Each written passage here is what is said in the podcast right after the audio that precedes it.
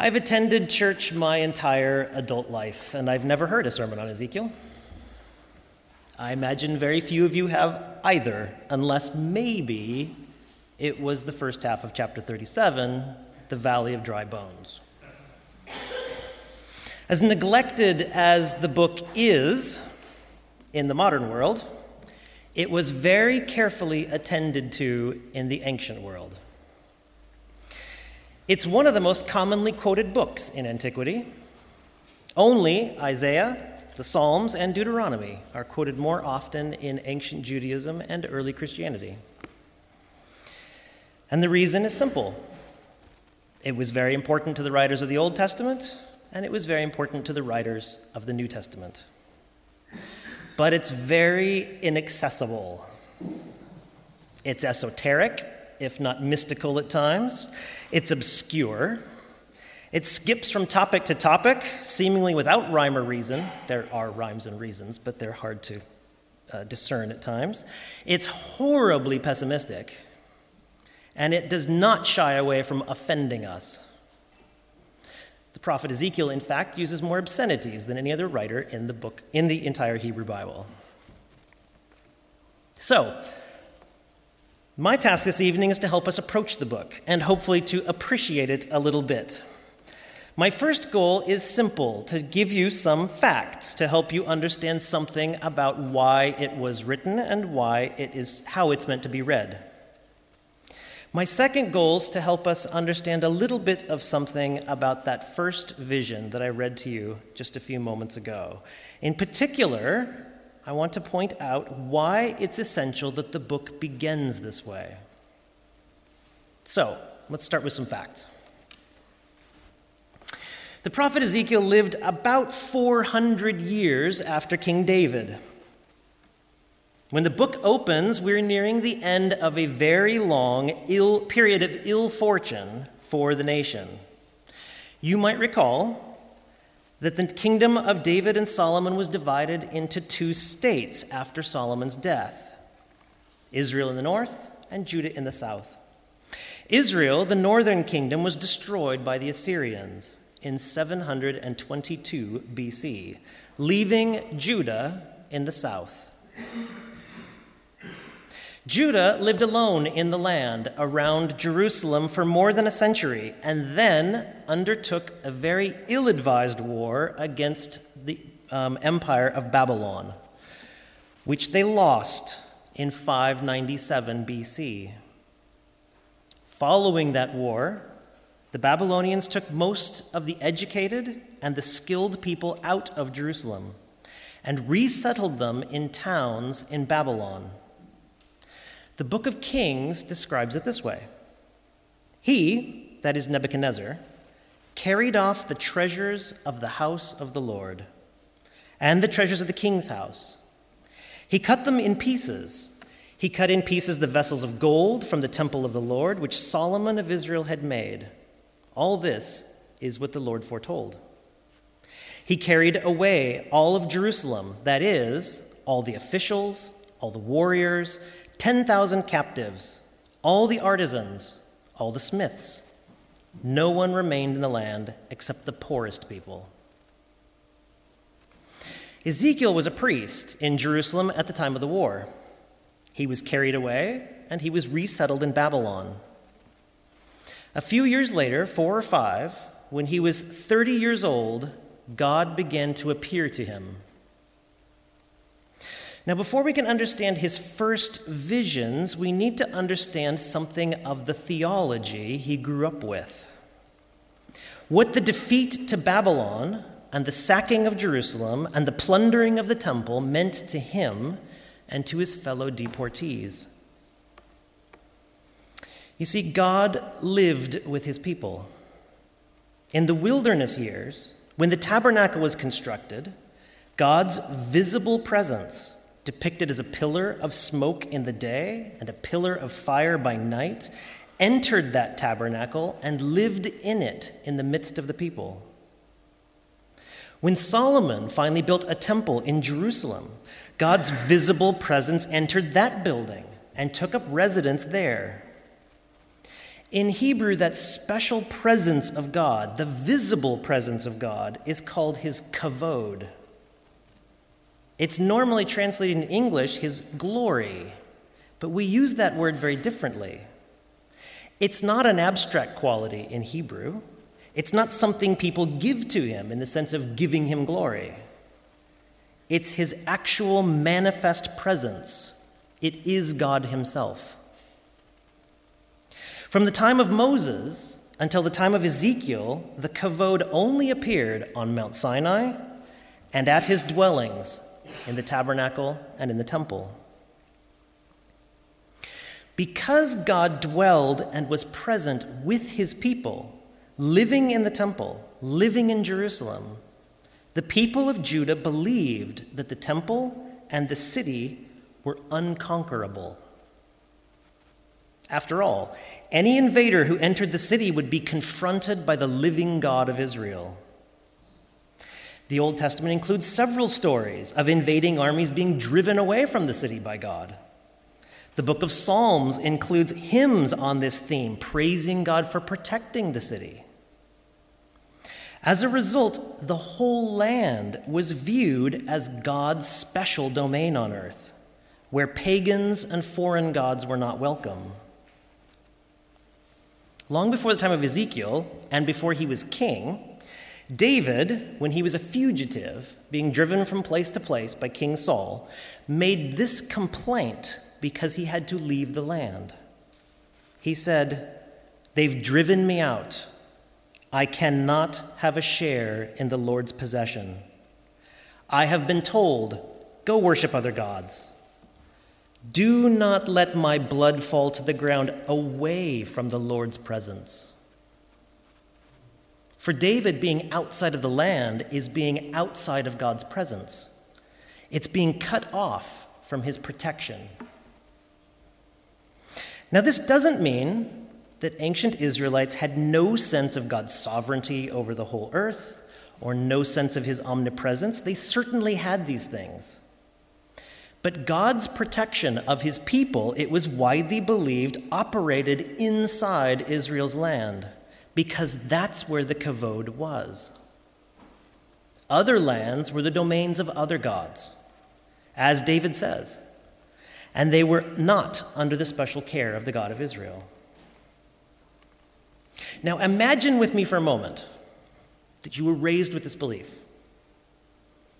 That you were taught from childhood that God lived in Jerusalem, that he protected his people who lived there and inside of his land, and moreover, imagine that you're taught that all other lands are spiritually desolate places, far from God's protection, quite possibly under the power of hostile deities. Now imagine the crisis of faith that you would face when the Babylonians, worshippers of a foreign god, Marduk, not only entered the land, but captured the city of God, plundered the house he inhabited, and took you away to live in Babylon. The questions that would raise. Most importantly, was God too weak to protect us? Or did he abandon us? If he was too weak to protect us, is he strong enough to deliver us? Or maybe we should adopt some other God, one more able to take care of us. If he abandoned us, is it because we're being punished? Or is it perhaps that the covenant has been broken? If the covenant's broken, maybe we're not his people anymore. Let's hope we're just being punished. But if we're being punished, how do we gain God's forgiveness? Because we can't offer sacrifices at the temple anymore. Furthermore, if we can't gain forgiveness, how do we ever go home? Everything you believed, everything you were taught about your God and your identity as a member of his people is suddenly in doubt. If you were unfortunate enough to be with Ezekiel and sent away to live in Babylon, you would believe that you now lived in Marduk's land, far from your people and your God and your land. So, with those questions and problems in mind, we can now come to Ezekiel. Ezekiel and the other deported Judahites have been in Babylon for four, maybe five years. Ezekiel, being a priest, is unable to practice his profession in Babylon. Perhaps that's why he finds himself sitting beside a river on the day that God first appears to him. In the 30th year, in the fourth month, on the fifth of the month, as I was among the exiles by the river Chebar, the heavens opened and I saw visions of God. As I looked, the storm wind came out of the north, a great cloud with brightness around it, fire flashing continually. And in the middle of the fire, something like gleaming, and we don't know what this word means. Your English Bibles supply different words. something gleaming. The same divine cloud that led the Israelites through the wilderness and inhabited the temple of Jerusalem has appeared suddenly and done something extraordinary. It swallowed up Ezekiel and let him see what the cloud has been obscuring all these centuries. In the middle were the four living creatures. This was their appearance. They had human form. Each had four faces, each had four wings. Their legs were straight, the soles of their feet like the soles of a calf's foot. They sparkled like burnished bronze. Under their wings on their four sides were human hands. And the four had faces, and their wings, thusly, their wings touched each other, each moving straight, without turning as they moved. As for the appearance of their faces, the four had the face of a human, the face of a lion on the right, the face of an ox on the left, the face of an eagle. Such were their faces. Their wings were spread out. Each had two wings, which touched the wings of another. Two covered up their bodies. Each moved straight. Where the Spirit went, they went, without turning as they went. In the middle of the living creatures was something like burning coals of fire, torches moving to and fro in the middle of the creatures. The fire was bright. Lightning issued from the fire. The creatures darted to and fro like flashes of lightning, too. The first thing Ezekiel sees when he's pulled into this cloud are the celestial beings, these hybrid creatures that are part animal, part human, and winged. As he watches, he learns that they're each tethered to a wheel and they support a platform above their heads. They are the divine throne bearers that later in the book he will identify as cherubim, not fat little babies that we see in pictures from the Renaissance, of course. These are cherubim. Fascinating and strange as the creatures are, the most remarkable thing he sees is what sits on the platform. As his eyes travel upward, here's what Ezekiel sees over the heads of the creatures was a dome, shining like crystal, spread out over their heads. Under the dome, their wings were stretched out straight, one to another, and each creature had two wings covering its body. When they moved, I heard the sound of their wings like the sound of mighty waters, like the thunder of the Almighty, like the sound of tumult, like the sound of an army. When they stopped, they let their wings down. And there came a voice from above the dome above their heads when they stopped. And above the dome over their heads was a throne, in appearance like sapphire. Seated above was the like of the likeness of the throne was something like a human form. Upward from what appeared to be his loins was something like gleaming amber, something that looked like fire enclosed him. Downward from what looked like his loins was something that looked like fire. There was splendor all round him, like the bow in a cloud on a rainy day. Such is the appearance of the splendor all around. And then he tells us what he's seeing it's the appearance of the likeness of the kavod of the Lord. Ezekiel is only the second person to see God and survive. The first was Moses whom God spoke to face to face regularly. He is also the only person in the Old Testament to describe the kavod. Moses never tells us what he saw. As he learns, God travels the earth on his mighty throne, carried by his celestial beings, enshrouded in clouds and lightning. It's the descriptions of the creatures and the wheels and the lights and the sounds and God Himself that distract us as modern readers. This is nothing like our images of God or His angels. Christian art tends to depict angels as benign, robed, winged, indistinguishable from humans, if not for the halos and the feathers. God is also domesticated in our contemporary art. He's a kindly old man, or he's an unforgiving judge. Ezekiel's description is nothing like these. The creatures who bear God's throne, having multiple heads and animal legs and many wings, are very, very foreign to us.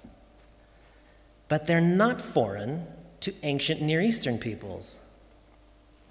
Such hybrid, throne bearing creatures are actually rather commonplace in ancient Mesopotamia. The image of God as basically humanoid, but having fire from the waist down and surrounded by a nimbus of multi hued light, is another commonplace of ancient religious art. Here, the God of Israel appears looking like an ancient person would expect God to appear. After all, how is Ezekiel to recognize him if he doesn't look like God? It's important to note, however, how many times Ezekiel says, seemed like, or was like, or had the appearance of. Clearly, whatever he saw was indescribable. And what we've written, what he's written here, is just an approximation of it.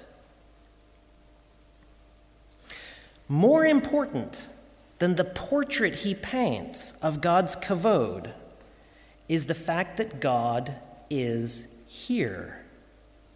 The God of Israel, as far as anyone knows, should be in Jerusalem.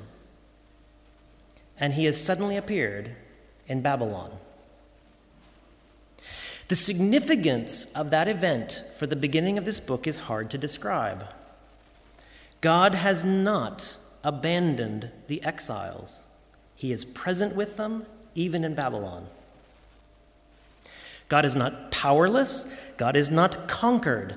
Even in the stronghold of Marduk, he goes where he wishes and he does what he wishes. And what he wishes to do in this moment is to take an unemployed priest and turn him into a prophet. When I saw it, says Ezekiel, I fell on my face. And I heard the voice of someone speaking. And it said, Mortal, stand on your feet. I will speak with you. And when he spoke to me, the Spirit entered me and stood me up on my feet. And I heard him speaking to me, and he said, Mortal, I am sending you to the people of Israel, the nation of rebels who've rebelled against me. They and their ancestors have transgressed against me to this day. The, their descendants are impudent and stubborn. I am sending you to them, and you will say, Thus says the Lord God, whether they hear it or refuse to hear it, for they are a rebellious house. They will know that there's been a prophet among them. And you, O mortal, do not fear them. Don't be afraid of their words Though briars and thorns surround you and you live among scorpions, do not be afraid of their words. Don't be dismayed at their looks. They're a rebellious house. You will speak my words to them, whether they hear it or refuse to hear it, for they are rebellious. But you, mortal, hear what I say to you. Don't be rebellious like that rebellious house. Open your mouth, eat what I give you. I looked, and a hand was stretched out, and entered a scroll, and he spread it before me, and it was written front and back, and it was written with lamentation, moaning, and woe. Against his will, Ezekiel becomes God's prophet. We know this from his response. God warns him not to rebel. His task is to consume and then speak lamentation, moaning, and woe to his people, to recount their rebellions, and to predict the punishments to come on them and Jerusalem, because, as he will learn, the war they have lost and the deportation they have experienced is just the beginning of their woe. Ezekiel's tenure of a prophet, as a prophet, will be a sad one.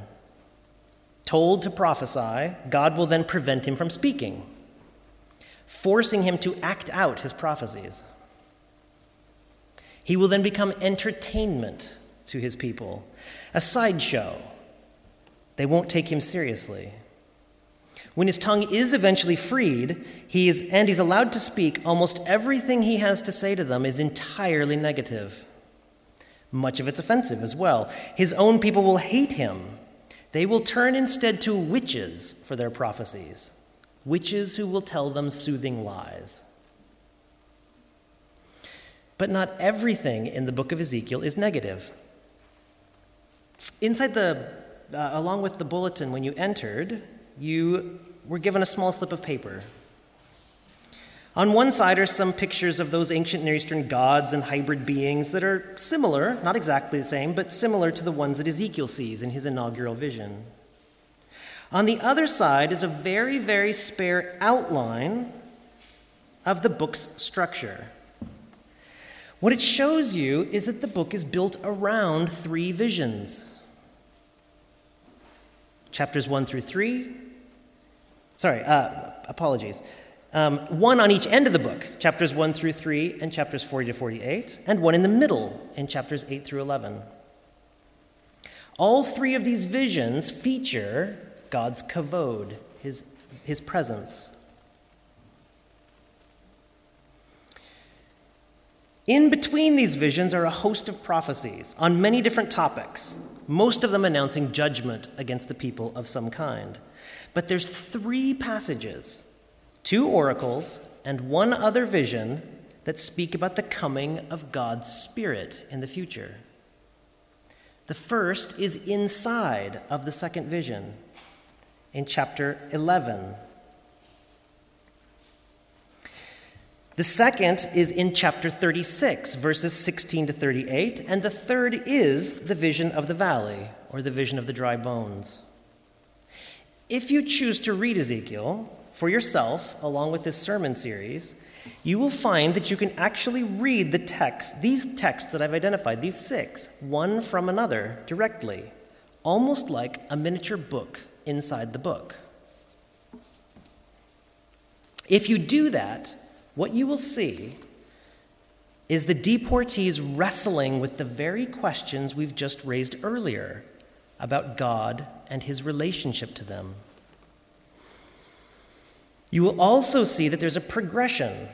One passage leads logically to another. Each one answers certain questions that the preceding raised. Each raises new questions that the next will answer. So much for my introduction to Ezekiel. A question remains, though.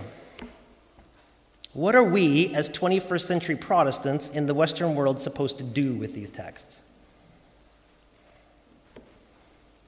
I want to make two suggestions to you, and I hope you will keep them in mind as this series moves along.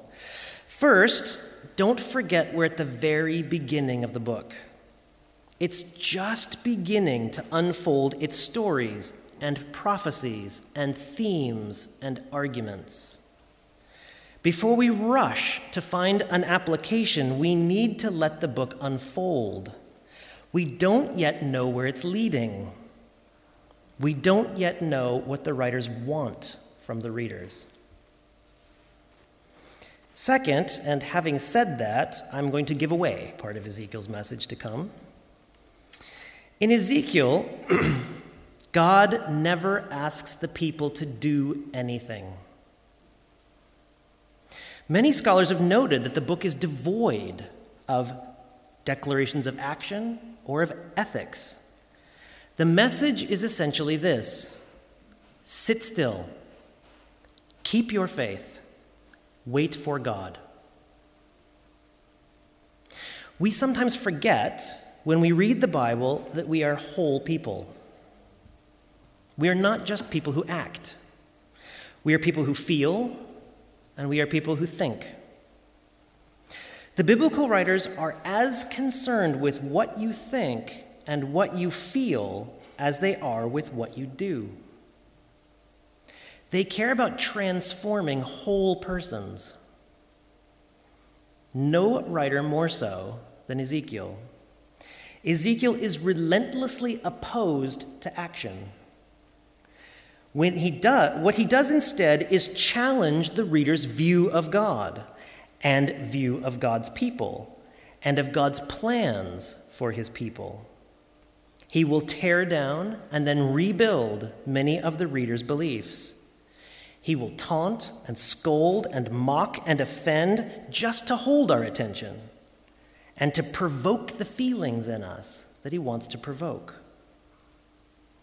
All this demolition and negative rhetoric just makes the book's faint spots of hope shine all the brighter. It makes them stand out against the dark background of lamentation, moaning, and woe.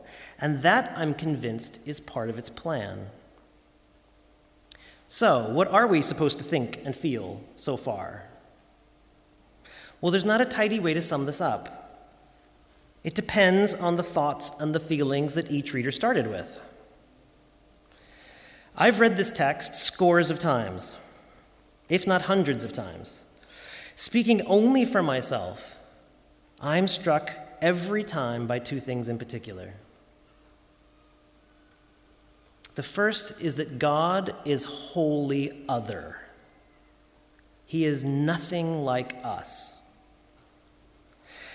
I know many people who long to see God in this life, and that is certainly not my wish, reflecting on these chapters. If Ezekiel teaches us anything, it's that God is difficult to look upon, difficult to describe, difficult to comprehend.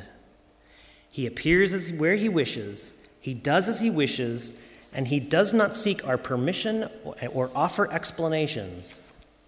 He's not comfortable, he is certainly not safe. He is wondrous and dreadful and confusing and vast but he cannot be domesticated. The second is that our happiness is not necessarily paramount in God's plans for us. That sounds like a very Scottish application, doesn't it? My wife often tells our children that she's not terribly concerned with their happiness.